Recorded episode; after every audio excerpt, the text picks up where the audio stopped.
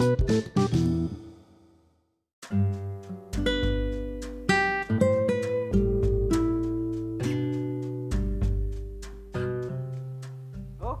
kembali lagi bersama gua Pak Ikin Andri dan partner gua kali ini siapa? Safira. Oke, Safira. eh. Akhirnya temen yang nemenin gua kali ini cewek guys, gak batangan mulu guys. Oke, kembali lagi bersama kami semua di White Talks dan eh, kali ini gua mau yang undang Fir. Biasanya kan eh, kalau nggak lu Hanifulu nih yang undang. Kali ini uh, gue mau ngundang temen salah satu temen gue yaitu Maulana Malik Ibrahim yaitu dia adalah ketua Bevis UNJ dan kebetulan gue juga sempet jadi kayak apa ya tim sesetnya lah Ya. iya jadi gue uh, turut membantu dia juga sih ya membantu padahal bantu ngapain gue baru ngerasain jadi tim ses jadi tim ses gitu. gimana Fir buat episode kali ini Fir Cukup deg-degan nih. Tadi kedua kalinya ya, semoga lancar. ya.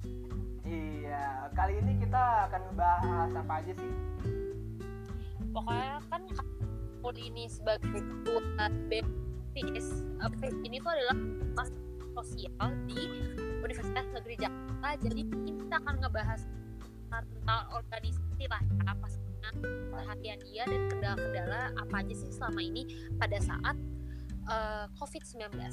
oke oke langsung aja mungkin ya kita apa uh, undang aja Maula ke sini join bersama kita langsung aja kita cus oke kali ini kita udah sama Maulana Malik Ibrahim bener gak Ul nama lu Ul Ya, Maul ini merupakan ketua BEMFIS, guys. Jadi gimana Ul kabarnya Ul? Alhamdulillah baik. Kegiatan lancar ya? Ya, Kuliah aman? aman. Alhamdulillah. Pertanyaan menjebak nih, Om. enggak, enggak. Jadi gini guys, eh, mungkin sebelum kita apa bincang-bincang, gue mau ngasih info sedikit lah buat para pendengar kita. Jadi gua sama mau gua ya, gua itu sempat jadi tim sesnya Maul, ya nggak Ul? Buat waktu itu Ya, dia iya. pencalonan ketua BMFIS dan gue tuh kayak baru ngerasain oh gini tuh caranya apa eh, seperti ini tuh jadi tim sesnya gitu nah kira sampai sekarang Maul. Jadi berkat gue juga salah satunya. Asik. Pede loh. Le, tapi ini Ul gue mau ngebahas ini sih sekarang. Kita isu di kampus lah. Eh, Hmm. sekarang ini kan corona ya. Alhamdulillah juga pada saat kita tag ini kebetulan vaksinasi udah mulai berjalan lancar gitu ya. Tapi selama pandemi ini kita apa mungkin lu yang masih kuliah gitu ya kita mah udah pada lulus kan D3 ini kan masih ini ya masih kuliahnya basis online gitu itu tuh ngerasa banget gak sih bedanya sama natap langsung gitu Em, kalau kuliah sebenarnya daring atau enggak sebenarnya sama aja ya gitu ya. Yang membedakan itu kan bagi, eh, yang membedakan itu kan ya tatap muka dan tatap maya gitu. Tapi yang paling terpenting dalam kuliah itu kan transfer of knowledge-nya gitu kan. Transfer pengetahuan yang di mana itu yang dilakukan oleh dosen dan juga mahasiswa gitu dan juga mahasiswa dan mahasiswa ke dosen gitu. Karena kalau bagi gua pendidikan itu eh apa ya? Pendidikan itu adalah satu hal pedagogis yang menganggap dosen dan juga mahasiswa itu sebagai subjek pendidikan gitu bukan subjek dan objek yang di mana kita bisa dapat ilmu ya mau keadaannya gimana pun ya nggak apa gitu paling itu sih yang ngebedain cuma tatap muka dan tatap maya paling. Ah gila ya. Gila gila. Berarti emang nih dari pembahasannya cara lu ngomong aja udah kelihatan banget cerdasnya gitu ya. Udah beda. lah gitu. Ah, sampai pedagogis pedagogis tuh gua nggak tahu sih jujur itu ya. Tapi maksudnya eh, apa? Sorry nih mungkin ini agak sensitif. Eh, bayaran kuliahnya masih sama atau enggak kenapa kenapa? Sorry sorry. bayaran kuliahnya masih sama atau enggak oh aduh kalau ngomong bayar bayaran kuliah nih jiwa-jiwa demo mau meronta-ronta ini. Terpanggil gitu kan. Kalau bayar sebetulnya ada ada yang beda gitu kan. Ada yang beda karena memang di pandemi di masa pandemi kemarin itu kita di UNJ ya khususnya kita benar-benar melakukan satu uh, aksi gitu kan. Satu aksi besar-besaran di mana untuk menuntut pengurangan pembebasan gitu kan pencicilan bahkan pembayaran secara ini ya pembayaran secara berkala gitu kan Iya. untuk UKT semester 113 kemarin gitu. Nah, kebetulan kemarin kita melakukan aksi dan juga tuntutan kita juga direalisasikan gitu. Kita sebenarnya kita minta itu pemotongan 70% untuk semua mahasiswa gitu kan karena dampak pandemi COVID-19 ini kan nggak cuma ke satu dua orang gitu kan, tapi ke semuanya gitu. Nah, dengan pertimbangan-pertimbangan yang ada seperti itu, makanya kita coba akhirnya kita punya bargaining position lebih gitu. Kalau misalkan ya semua mahasiswa gitu kan, semua orang tua mahasiswa ter, terdampak COVID-19 gitu. Nah, tapi tuntutan kita nggak dikabulkan gitu kan, 70% akhirnya ada alternatif lain ya tadi gitu. Ada yang pembebasan, ada yang pencicilan, ada yang pembayaran secara berkala gitu kan, ada yang lebih uh, penundaan UKT dan segala macem gitu kan. Ya itu paling. Uh, kalau dari Ma, uh, Mau sendiri kan uh, sebagai ketua BMFIS nih apakah uh, apa ya bahasanya tuh apakah FIS ini yang jadi uh, membuat pergerakan si demonya? Ataukah memang dari semua uh, fakultas uh, sebem di fakultas UNJ atau gimana? Iya, uh, kalau misalkan berbicara soal FIS, FIS itu dikenal sebagai ini ya motor penggerak lah gitu, motor gerakan iya. UNJ gitu. Kali kalau misalkan itu udah jadi rahasia umum. Dan juga uh, di periode gua ini gua bersama kadep sospol gitu kan kadep pilar gitu. Dan juga teman-teman yang lain itu mencoba menginisiasi gerakan ini gitu. Sebetulnya gerakan ini terbentuk kecil-kecilan gitu kan. Ini awalnya konsolidasi internal FIS gitu ya yang melibatkan Popmawa dan Ormawa Sevis dan juga komunitas Sevis yang punya keresahan, yang punya satu nada yang sama gitu terhadap kita bahwasanya di masa pandemi COVID-19 yang tidak menentu ini gitu kan, tapi kenapa kita masih dituntut untuk membayar membayarkan UKT, membayarkan SPU, sumbangan pengembangan universitas untuk maba gitu kan. Nah, dari situ dari situ kita tergerak gitu. Berarti di sini ada yang salah gitu. Ada Hmm. logika yang salah dari birokrat kita atau rektorat kita yang yang ingin mencoba apa ya mencoba mengambil keuntungan gitu dari kondisi yang tidak menguntungkan bagi kita gitu. Nah makanya dari konsolidasi internal itu uh, muncul yang namanya gerakan keresahan mahasiswa Fakultas Ilmu Sosial UNJ Gramfis UNJ gitu kan. Nah inisiasi itu akhirnya melahirkan keresahan-keresahan yang sama di fakultas-fakultas lain. FIP, FMIPA, FBS, FE, psikologi, olahragaan gitu kan dan juga teknik akhirnya mengawali konsolidasi-konsolidasi mereka gitu. Nah, akhirnya eh, konsolidasi-konsolidasi itu menjadi sebuah forum besar gitu ya di universitas, lalu ada yang namanya konsol konsol raya, konsolidasi raya gitu kan. Nah, di situ uh, terbentuk satu gerakan yang namanya itu yang ngambil atau ngambil dari nama Gramfis UNJ gitu. Yang mulanya Gramfis UNJ itu akhirnya jadi Gram UNJ. Nah, nama itu yang akhirnya menjadi nama gerakan kolektif kita. Nah, sebenarnya banyak pro kontra sih di situ Safira dan juga uh, Gor gitu. Pro kontranya banyak banget lah gitu. Entah ada yang nggak terima dengan nama dengan nama itu dan segala macam gitu. Tapi ya saya kira nggak ada sih yang namanya gerakan tanpa pro kontra dan juga selama niat kita adalah mencoba untuk memberikan yang terbaik buat mahasiswa ya kenapa kita nggak gerak bareng-bareng gitu? Kenapa akhirnya kita nggak mengawali gerakan ini dengan satu nada keresahan yang sama gitu? Paling itu sih dan akhirnya uh, muncul namanya ya itu tadi geram gitu kan terus akhirnya kita bergerak dan kita menuntut apa yang sudah kita kaji gitu ya. Kita menghasilkan satu bundel kajian dari FIS dari FIP dan juga fakultas-fakultas lain gitu. Dan akhirnya kita jadikan satu dan itu yang menjadi dasar ataupun yang menjadi fundamen gerakan kita gitu. Kita bergerak berdasarkan apa yang sudah kita kaji gitu. Jadi kita nggak semena-mena ataupun kita nggak sembrono dalam bergerak gitu. Paling itu sih. Ya ya ya. Nah, ini bicara ini sih uh, Bemfis kira-kira next project dari Bemfis apa nih kenapa kenapa next project dari Bemfis untuk Oh, periode lu Oke. Next project sebenarnya BMFIS udah gerakan sih, gerakan FIS mengabdi Oh gitu. Oh, yang kelima. Kebetulan lagi tanggal 13 Februari itu kita umum kita udah selesai alhamdulillah gitu kan Oh iya, iya iya iya iya. Lo demis kapan akhirnya bebas, akhirnya bebas. Iya iya iya iya iya. Oh jadi eh, terakhir ini G- apa GFM ya? iya GFM Bulan kapan itu?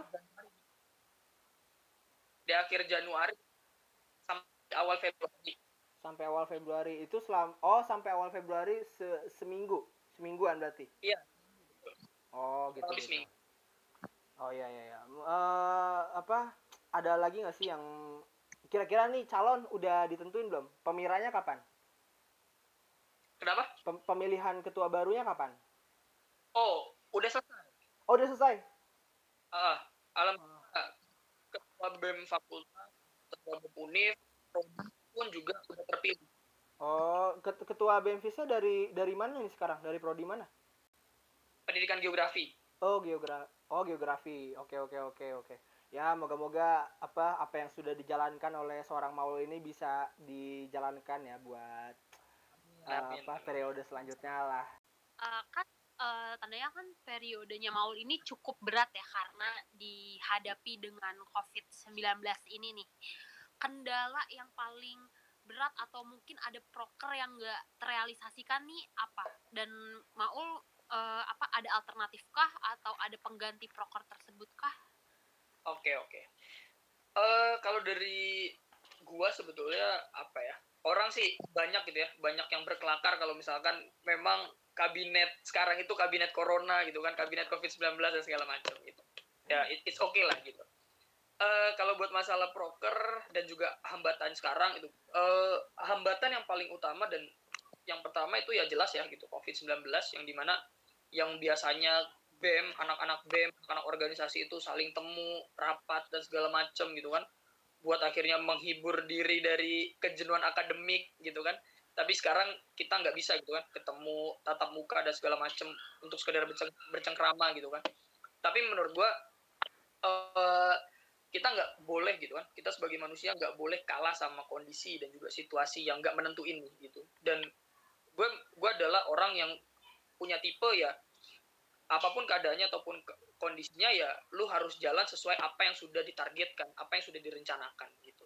Nah, kebetulan sebelum Covid-19 ini kita sudah RKI gitu ya. Kita rapat kerja internal, kita rapat kerja bersama gitu. Yang di mana di RKI itu kan semua orang, semua anggota BEM itu kan hadir gitu kan. Nah, di situ saya coba gue coba ini ya, gue coba mentransmisikan atau menyebarkan ide-ide, tujuan-tujuan ataupun apa saja yang akhirnya yang mau dibawa BEMFIS ke depannya. Gitu.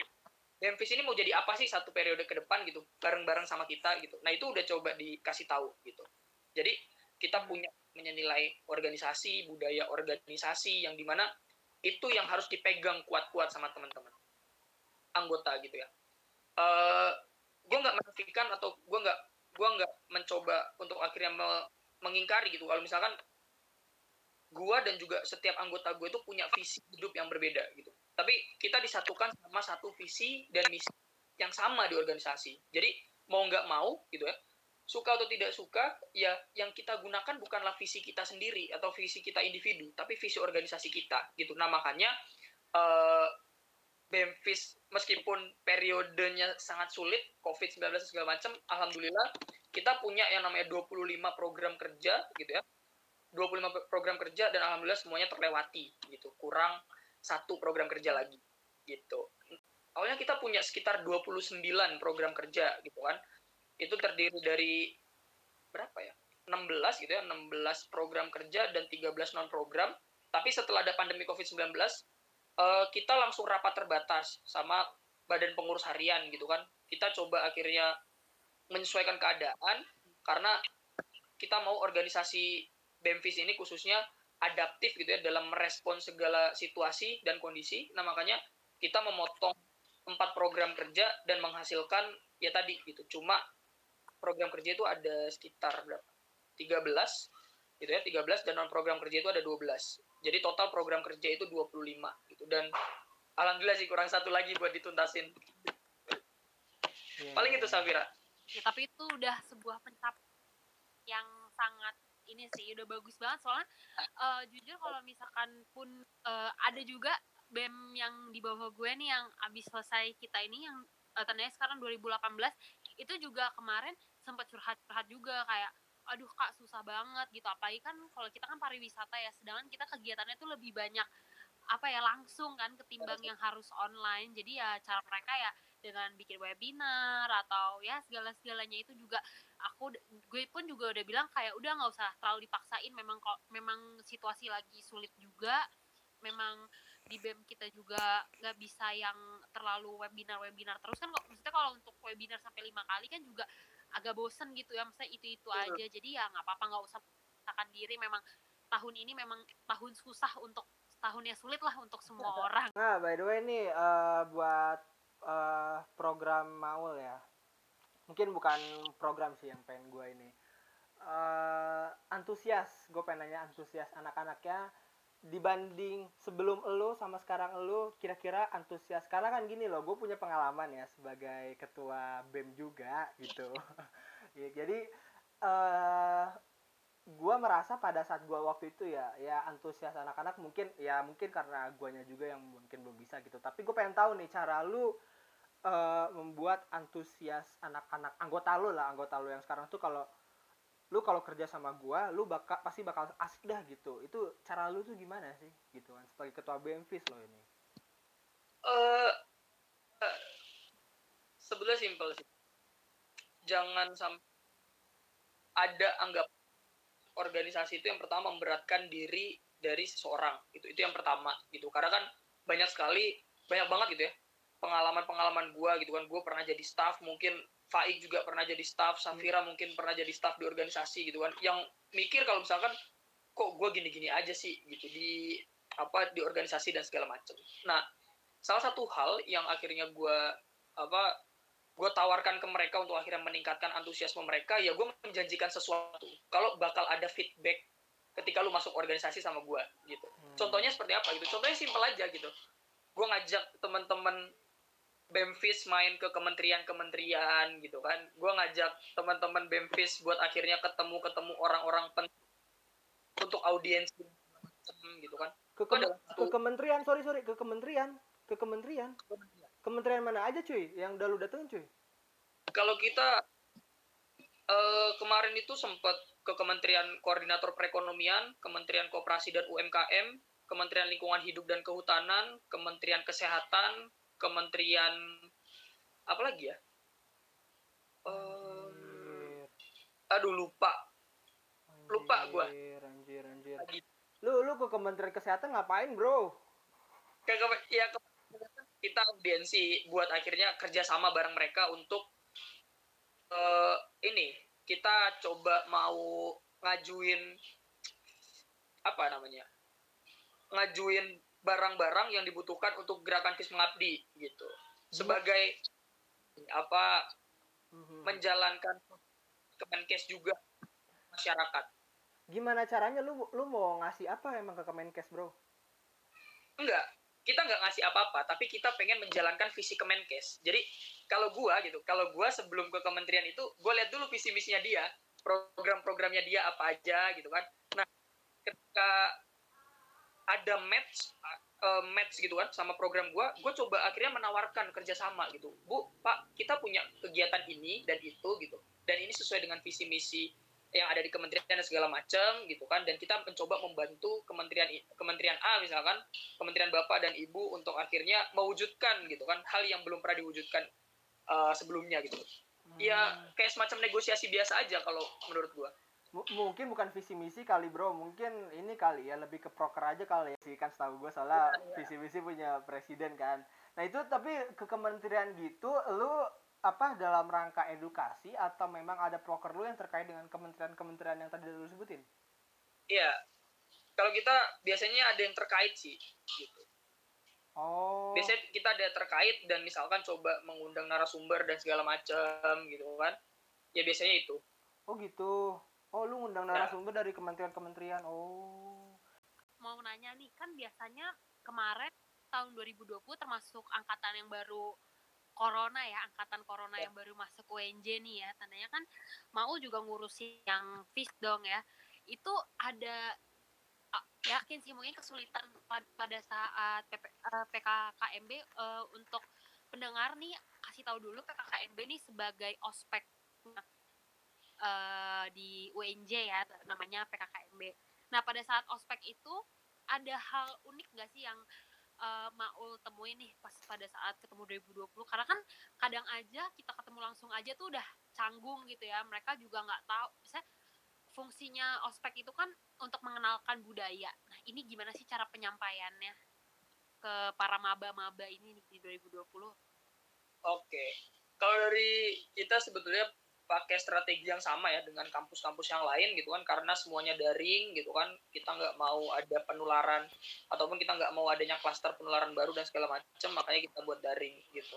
Nah paling kalau keunikan-keunikan gitu kan ya paling gue melihat itu maba ya ada yang tidur gitu kan ada yang disuapin sama nyokapnya sambil ngezoom mungkin saking takutnya gitu ya ospek gitu kan yang biasanya orang tuh mandang atau orang berpikir tuh "Oh, gila ospek tuh pasti serem banget gitu kan dan segala macam gitu. Nah untuk kemarin sih kalau eh, di FIS nggak ada sih kayak misalkan bentak-bentak dan segala macam karena eh gue rasa esensi dari pengenalan budaya akademik ataupun pengenalan kemahasiswaan itu bukan dalam artian ya ketika junior itu respect junior itu menghormati lu junior itu respect sama angkatan atas segala macam gue itu bukan di ospek gitu esensi ospek itu adalah bagaimana mereka itu mengenal kampusnya mengenal fakultasnya mengenal prodinya gitu kan? Ya karena mereka ingin mengenal lebih dalam gitu. Bukan karena mereka dipaksa untuk mengenal gitu. Kalau misalkan masalah respect masalah penghormatan dan segala macam orang gue gue selalu berpikiran gini dan gue juga selalu menanamkan ini ke Bemfis orang bakal respect orang bakal hormat sama lu gitu kan ketika lu menghormati orang lain itu duluan kayak gitu. Dan gue betul, Eh, paling benci sih kayak misalkan kalau ospek atau apa makrab kalau misalkan yang masih menggunakan eh, metode-metode atau cara-cara yang sangat sangat kuno gitu kan. Misalkan bentak-bentak dan segala macam come on man gitu kan. Ini generasi Z gitu generasi yang udah nggak bisa lagi kayak gitu. Ini bukan generasi boomers yang masih bisa dikerasin masih bisa dibentak dan segala macam gitu kan dan menurut gua udah nggak relevan lagi gitu sama zaman sekarang. Kalau gue selalu menekankan itu sih. Karena kan kemarin itu sedikit cerita ya, Safira. Oke. Karena Kemarin itu kan ada ada ini ya, ada ospek yang Boleh, yang dari Surabaya itu kan, yang akhirnya menjadi apa? Yang menjadi sorotan gitu, yang ada Nah, bentak-bentakan jadi di Zoom, malah ya ya kan? Yang kayak gitu. Nah, menurut gue itu udah ketinggalan banget sih pakai metode-metode atau cara-cara seperti itu. Oh, oke oke mungkin sebenarnya metode kayak gitu juga tergantung culture dari fakultas atau jurusannya juga kali ya tergantung dan kita juga harus lihat sikonnya juga kalau misalkan online atau zoom gitu ya pasti annoying banget tapi kalau misalkan langsung kan dapat esensinya lebih dapat tegang bersama teman-temannya gitu. Tapi kalau misalkan untuk zoom memang itu jujur emang nggak efektif sama sekali dan jadinya kayak apaan sih? gitu nggak sih? Jadi memang tergantung. Eh, jujur kalau untuk dari bem jurusan gue pun di pariwisata itu memang dari dosennya pun disupport gitu. Karena karena kan eh, di jurusan gue itu kan diwajibkan untuk grooming ya rapi. Maksudnya pena- penampilan itu nomor satu lah kalau misalkan di jurusan gue kan nah itu memang eh, dosen gue itu eh, memang sengaja malah waktu itu gue yang menjadi part itu yang ngomel-ngomelin si maba-maba ini. Karena misalkan Oh. eh, rambut yang nggak rapi eh, pakai jenggot kumis gitu. Memang itu eh, disupport gitu sama dosen gue gitu. Tapi dengan cara yang tetap ya- dengan yang baik gue nggak akan pernah marahin kalau mereka nggak salah sih. Enggak gue nggak akan kayak gitu. Yang penting gue cuma membuat situasi tegang aja gitu. Jadi kayak seru aja gitu wow ada drama gitu. Nah tapi pun waktu saat eh, online kemarin pun eh, eh, si adik kelas gue ini yang eh, adik tingkat gue ini juga sempat konsul sama gue gimana nih kak kalau online? Terus gue bilang juga kayak ya udah nggak apa-apa maksudnya nggak usah harus marah-marah takutnya kayak annoying gitu kayak apaan sih nggak jelas banget nih kakak marah-marah depan layar gitu. Jadi ya gue bilang mungkin cara untuk bikin disiplinnya nanti aja ketika pas lagi makrab lah atau apa gitu. Oh ya terus uh, mau nanya dong kan tadi sempat nih Maul sebutin tentang kebudayaan uh, kebudayaan di Memphis. Itu tuh salah satu kebudayaan yang sudah direalisasikan uh, kebudayaan baru ya maksudnya di uh, Memphis yang Maul uh, buat atau uh, realisasikan di Memphis tuh apa kebudayaannya? Kalau budaya organisasi kita kita masih pakai budaya-budaya organisasi sama ya seperti organisasi-organisasi uh, yang lain gitu ya. 4 R gitu kan, respect to system, respect to yourself, respect to uh, respect to time and respect uh, respect each other. Gitu. Kalau kita masih pakai budaya-budaya kayak gitu sih. 4 R respect. Tapi kalau misalkan untuk nilai-nilai organisasi, kita make, nilai organisasi kita make di sama seperti divisi kita gitu. Aspiratif responsif kolaboratif transparan dan juga moderat gitu. Dan nilai-nilai itu yang hampir hmm. saat gitu ya itu yang menjadi patokan itu yang menjadi tolok ukur ya BMFIS itu berjalan melalui ataupun menggunakan nilai-nilai itu. Dan nggak boleh ada satu nilai pun yang miss gitu dari hal tersebut gitu.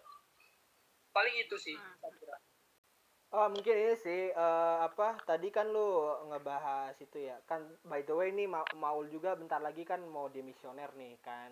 Bulan terhitung bulan depan lah ya demisioner. Nah gue pengen tahu yeah. nih ada ada pesan khusus gak sih yang lu sampaikan pas ke calon ketua lu ini gitu kan yang gantiin lu nanti? Itu tuh kayak ada pesan khusus gak sih? Kalau lu di vis tuh apa uh, harusnya gini gini gini jangan gini gini deh gitu. Ada yang do dan donnya gitu ada gak sih uh, kalau sebetulnya udah sih gitu. Uh, dan mau akan dibicarakan itu tapi gue cuma pengen ini aja sih. Ngomong kalau misalkan jadi pemimpin itu nggak mudah gitu. Gue gue mengambil ini ya gue mengambil sebuah pepatah dari Belanda yang namanya itu Leiden is Leiden.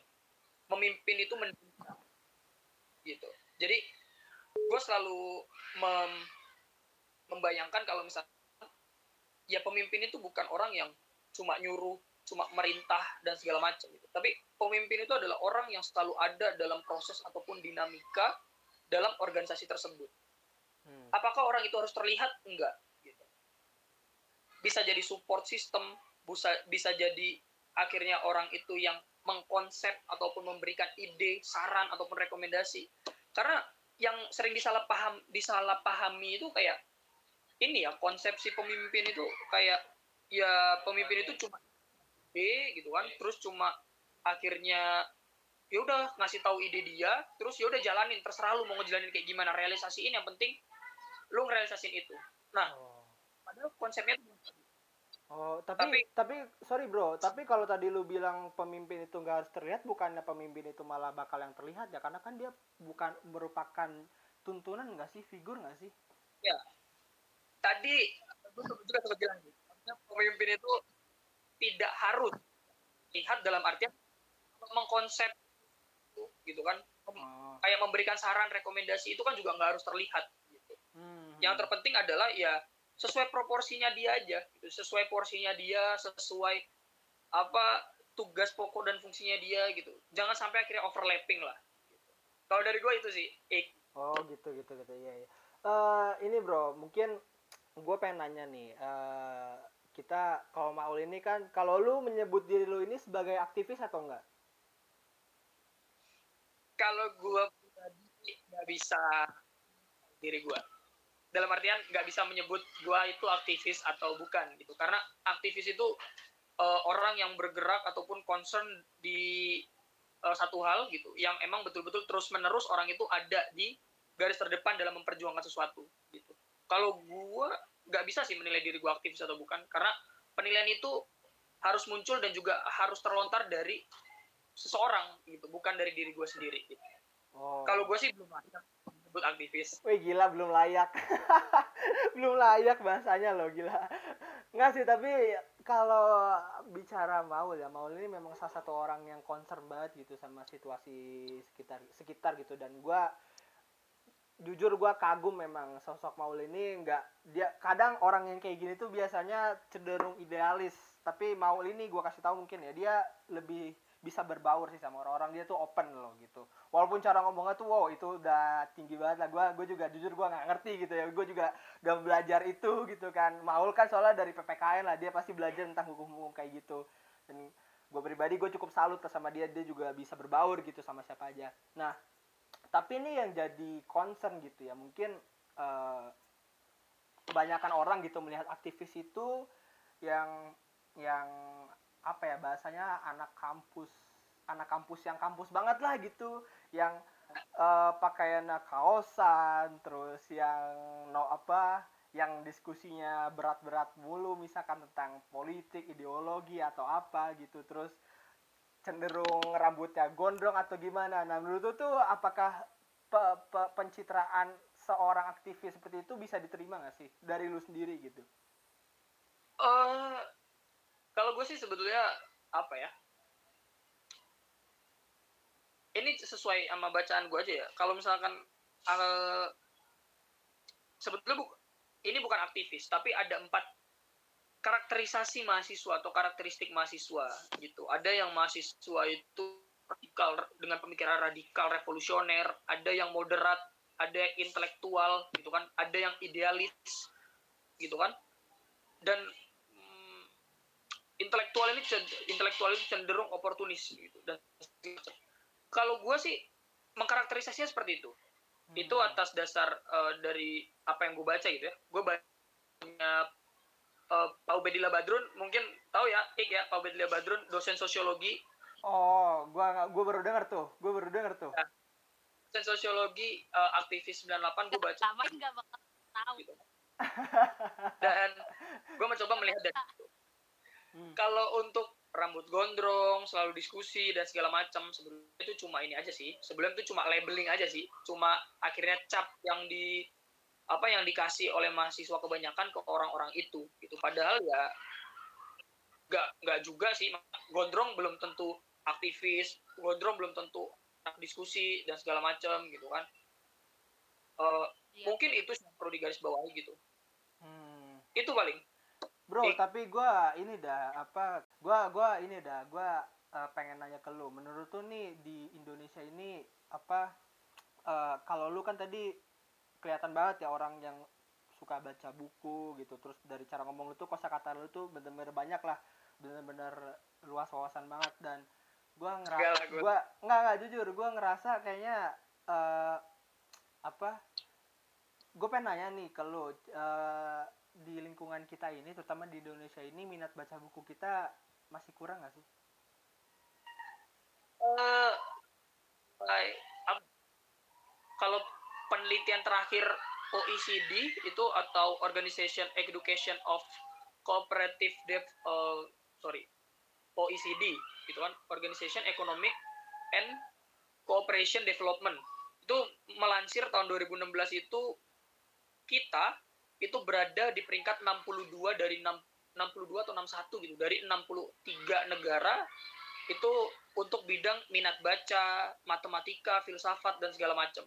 Jadi dari situ bisa lu uh, bisa dari situ bisa di, diukur gitu. Kalau misalkan minat baca masyarakat Indonesia itu masih sangat rendah gitu. Hmm. Baca apa pun ya, baca apa pun. Entah baca berita, baca buku dan segala macam. Makanya kita itu sering sekali sering kali dihadapkan sama disinformasi atau hoax hmm. itu paling sering banget gitu karena karena apa ya karena tadi melihat data dan fakta yang ada di lapangan kalau misalkan minat baca kita rendah ya akhirnya kita sering banget bakal dihadapkan oleh permasalahan-permasalahan hoax gitu kan.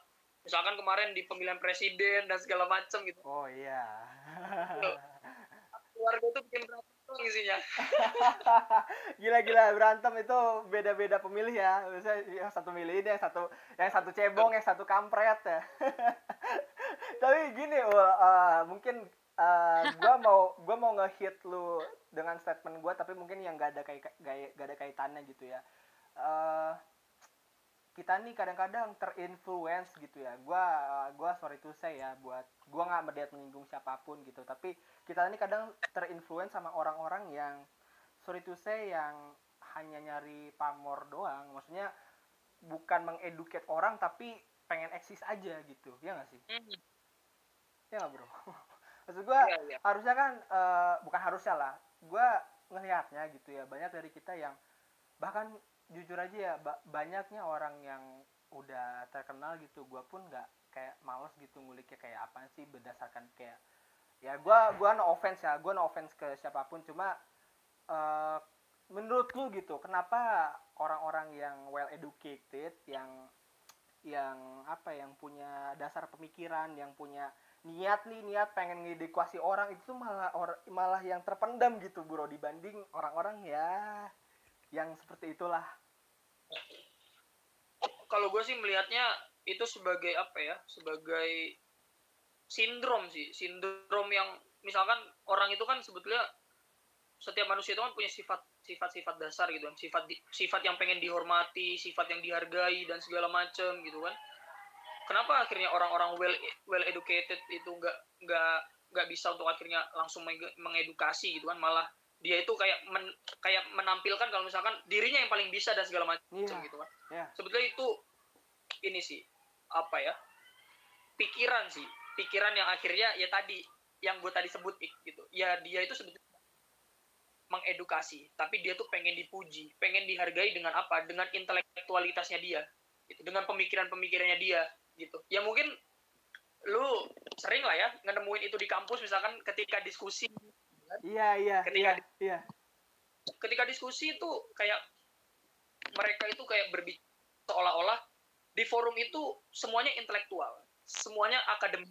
oh iya iya benar benar benar benar sekali Ngomongnya misalkan, sorry itu sih ya, misalkan lu nggak tahu tentang marxisme misalkan, tapi mereka sok, da, bukan sok sih, tapi dia ngomongnya tuh marxisme mulu, marxisme mulu, kayak apa sih gitu. Jadi orang itu ketika bukan malah edukasi, tapi malah dibingungkan gitu Nah, atas apa yang ini bro Gitu. ini bro yang bahaya ya ini yang bahaya justru orang yang yang yang baru ibaratnya kan itu baru kecemplung lah ya baru baru banget lah gitu itu tuh jadi kayak bikin apa ya bikin suatu ajang kegengsian gitu supaya kayak wah gua nih apa anak tongkrong buktiin ke orang-orang kalau anak tongkrongan tuh nggak banyak bahas ide apa nggak banyak basa-basi ngomong kosong banyak ide. Cuma jatuhnya kayak kayak apa gitu nggak jelas gitu jadinya gitu. Ya nggak sih bro? Lu pasti nemuin lah fenomena-fenomena. Itu terjadi di gerakan-gerakan ketika diskusi. Ya gue juga gue juga sebenarnya bingung kalau misalkan ini orang ngomong apaan sih? Kok gue nggak ngerti? Gitu kan?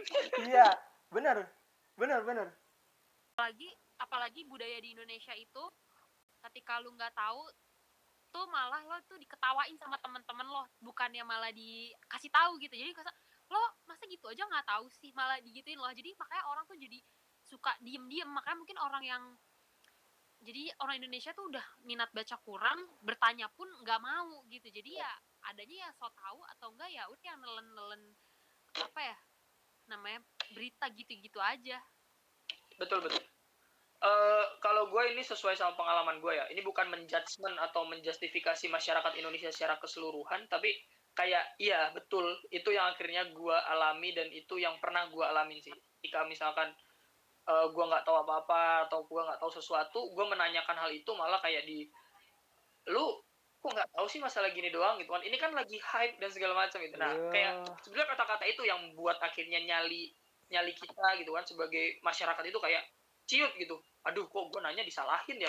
Emang apa salahnya nanya gitu? Kan harusnya kayak gitu. Harusnya kan ketika ada pertanyaan ada jawaban gitu. Ada yang namanya Iya. siklus timbal balik lah gitu. Pertanyaan ya dijawab jawaban gitu. Bukan malah di bukan malah pertanyaan dibalas jawab Eh, pertanyaan dibalas jawab pertanyaan dengan cara-cara yang akhirnya apa ya? Kayak mengecilkan ataupun mendiskreditkan orang lah gitu. Iya, iya. Itu sih Terus juga eh, ada lagi kalau misalkan di Indonesia tuh pokoknya semakin kita terlihat pintar tuh kalau misalkan kita di eh, lingkungan yang toksik tuh malah kita tuh ditarik gitu loh. Jadi kalau misalkan kita pintar ini ah lo terlalu ambisius, ah lo terlalu ini, terlalu itu. Jadi malah kadang kita pun jadi ke doktrin gitu kayak kayak gue apa gue iya ya apa kayak gini ya malah tuh jadinya kita eh, apa ya bukannya malah mengembangkan diri tapi malah kita tuh jadi ya udah deh gue nggak mau terlalu ini deh gue nggak mau terlalu itu deh nanti dibilangnya nanti dibilangnya ya nggak sih? Pasti selalu kayak pasti deh. Di organisasi pun juga kayak gitu ah lo terlalu semangat. Aduh itu tuh nggak mungkin. Gini jadi kita kita tuh udah membuat harapan setinggi mungkin tapi ya mereka jatuh gitu aja dengan mudahnya. Ya kan pasti kayak gitu kan pasti ya betul betul balik lagi ke budaya aktivis mungkin ya. Berarti stereotip yang seperti itu sebenarnya enggak ya ul ya? Secara tidak langsungnya ya? Tidak tidak seperti itu. Nah eh ini mungkin eh, udah mau masuk kelas segmen lah ya. Gue pengen nanya nih kan di waktu kita tag hari ini vaksinasi udah mulai berjalan nih ya. Gue pengen nanya lu pribadi lu sendiri takut gak divaksin? Eh gue ngikutin tagline saya siap untuk divaksin oh gitu. Tagline ya. Kenapa gue tagline sih bro? Kok gue ngikutin tagline sih bro? Eh, menurut gua vaksin itu harapan terakhir masyarakat Indonesia dikala kebijakan pemerintah yang sembrono, dikala kebijakan pemerintah yang nggak nggak tepat gitu. Kayak misalkan sekarang PSBB, PSBB ketat, PSBB transisi, PSBB ketat, PSBB transisi gitu. Jadi nggak ada semacam kebijakan yang akhirnya dikeluarkan untuk memakemkan kalau misalkan keadaan ini itu benar-benar keadaan darurat gitu. Ya udah gitu. Kayak mungkin pernah denger ya gitu Safira sama Faik itu mengenai herd immunity yang mungkin di awal-awal udah sempat disinggung sama dokter gitu kan. Kalau misalkan ya masyarakat itu akan mendapatkan kekebalan tubuhnya sendiri ketika sudah banyak orang yang terjangkit COVID-19 gitu. Padahal enggak kayak gitu. Padahal itu adalah misi bunuh diri sebetulnya kalau herd immunity. Nah, ya kalau menurut gua kenapa gua siap divaksin dan kenapa masyarakat Indonesia wajib divaksin ya menurut gue itu harapan terakhir itu adalah Iya. last hope ketika misalkan semuanya itu udah udah berjalan nggak nggak karuan gitu ketika Ya. pemerintah udah nggak nggak bisa menjalankan roda kebijakan secara apa yang kita inginkan atau masyarakat inginkan ma- pemerintah cenderung sembrono dan masyarakat nggak mau diatur sekarang gini contoh paling kecil adalah ketika lu di MCD cuma disuruh duduk dua orang tapi lu bawa temen lu tiga orang lu pasti duduk bertiga di situ benar Iya, nggak benar, benar, benar, Iya, benar, pasti. benar. itu adalah contoh simpel ketika pemerintah tidak bisa mengeluarkan sebuah kebijakan yang konkret dan juga masyarakat tidak bisa menahan dirinya menurut Hmm. gua Iya. vaksin adalah langkah langkah tepat menurut gua ya entah ya nan- mungkin nanti vaksin ini punya efek samping apa gitu kan mungkin lu udah baca meme-nya gitu kan misalkan Jokowi divaksin jadi titan dan segala macam gitu kan Titan anjing. guyonan-guyonan yang akhirnya terlintas gitu ya. Wah, apa bener ya ketika divaksin jadi titan gitu kan. ya mungkin itu cuma sebagai guyonan aja di tengah apa di tengah vaksinasi hari ini di Indonesia gitu. Paling itu sih tanggapan gua. Sel- selain berita bahagia di Indonesia nih yang apa sudah vaksinasi sudah mulai berjalan tapi kita satu sisi juga ada kejadian yang tidak mengenakan buat beberapa orang mungkin yang apa kejadian pesawat Sriwijaya Air gitu dan kita di sini eh, bagi para pendengar yang merupakan kedua apa keluarga korban kita semua turut berduka cita juga buat para keluarga korban Duka cita. semoga eh, semoga eh, diberikan kekuatan dan eh, Amin, amin. para korban para korban Amin. Sriwijaya Air diterima di sisinya gitu ya Eh, mungkin inilah last statement lah dari seorang Maulana Malik Ibrahim. Eh, Ya, ya. bagaimana menjadi so- ah, ah, sorry sorry. Pertanyaannya gue ulang. Bagaimana eh, menjadi sosok leader yang yang eh, se- seperti Maul lah gitu? Eh kalau gua ini aja sih. Kalau gua lebih ke apa adanya aja gitu. Bagaimana eh, input ataupun pengetahuan yang gua punya gitu ya. Itu coba gua akhirnya wujudkan dalam bentuk nyata gitu kan gua aplikasikan gitu kan. Jadi yang paling baik itu adalah pengetahuan yang diaplikasikan gitu pengetahuan yang diwujudkan bukan pengetahuan yang cuma disimpan sendiri yang cuma jadi ya udah gitu itu cuma ada dalam pikiran lu gitu lu nggak bisa bereksperimen dengan pengetahuan lu itu oh gitu kalau gue sih lebih kayak gitu jadi sebelum melakukan sesuatu alangkah baiknya kita harus tahu dampaknya kita harus tahu gitu kan. Apa itu buat kemaslahatan atau itu buat kerugian orang lain gitu. Menurut gue itu harus tahu. Karena uh, lu di sini uh, sorry kita di sini gitu ya. Kita di sini gitu kan selaku manusia gitu. Ya sebaik-baiknya manusia adalah manusia yang bermanfaat buat manusia yang lain gitu. Dan gue tetap memegang teguh prinsip itu karena sejatinya ya kita cuma bisa jadi manusia yang manusia ketika kita bisa berguna ataupun bermanfaat buat manusia yang lain. Oh, iya. paling itu sih. Ya intinya Menurut jadi manusia yang berguna lah ya buat orang lain mungkin. Oke, mungkin uh, cukup saja sekian dari perbincangan kita kali ini. Makasih banyak ya buat Maul sudah meluangkan waktunya. Sorry tuh saya ini uh, apa Maul kemarin kita sempat apa gagal ya. Akhirnya kita diberikan kesempatan lagi dan Maul pun menyanggupi dan ya alhamdulillah perbincangan kali ini cukup menarik dan itulah seorang Maulana Malik Ibrahim dengan segala ilmu yang dia miliki dan semoga kalian senang dan bermanfaat semoga ini menambah ilmu buat kalian dan untuk saran serta kritik bisa kalian kirimkan melalui Twitter gua atau sekarang nih gue udah punya Instagram nih Maul add ya Instagram gue ya. Instagram baru. Instagram baru nih gue gue baru bikin lagi nih di at Yuniandri underscore 17 tapi i nya nggak tiga kali ini sama kalau mau di Twitter gue kali ini eh, apa di Yuniandri I-nya 3 underscore 17 dan di partner gue, medsos partner gue di mana Fir? Bisa langsung ke Instagram gue di @safira s h a f i r a f b. Oke. Langsung aja di DM. Oh iya, oh iya gue lupa kita juga punya Instagram baru ya White Thoughts ya baru loh Instagram kita baru Betul, kita bikin uh, cek aja di Instagram kita. Maul ya cek ya Maul ya. At YT Podcast. Di at. Iya at YT Podcast. Itu Instagram perdana kita oke? Okay? uh, untuk Maul barangkali ada yang pengen disampaikan apa sosmed yang pengen di share gitu ke para pendengar? Enggak sih enggak perlu enggak perlu ya Iya low profile aja Maul ya. Oke deh Maul, makasih banyak ya buat episode kali ini. Buat kesempatannya. Iya Maul, moga-moga dalam episode kali ini lancar ya sampai kita upload ya. Amin ya Allah. Amin. Amin amin. Oke, sekian aja buat para pendengar White Thoughts. Stay tune terus di White Thoughts dan sampai jumpa. Dadah. Annyeong. Yo, thank you baik. Thank you Nafira udah mengundang gua. Thank you Ul.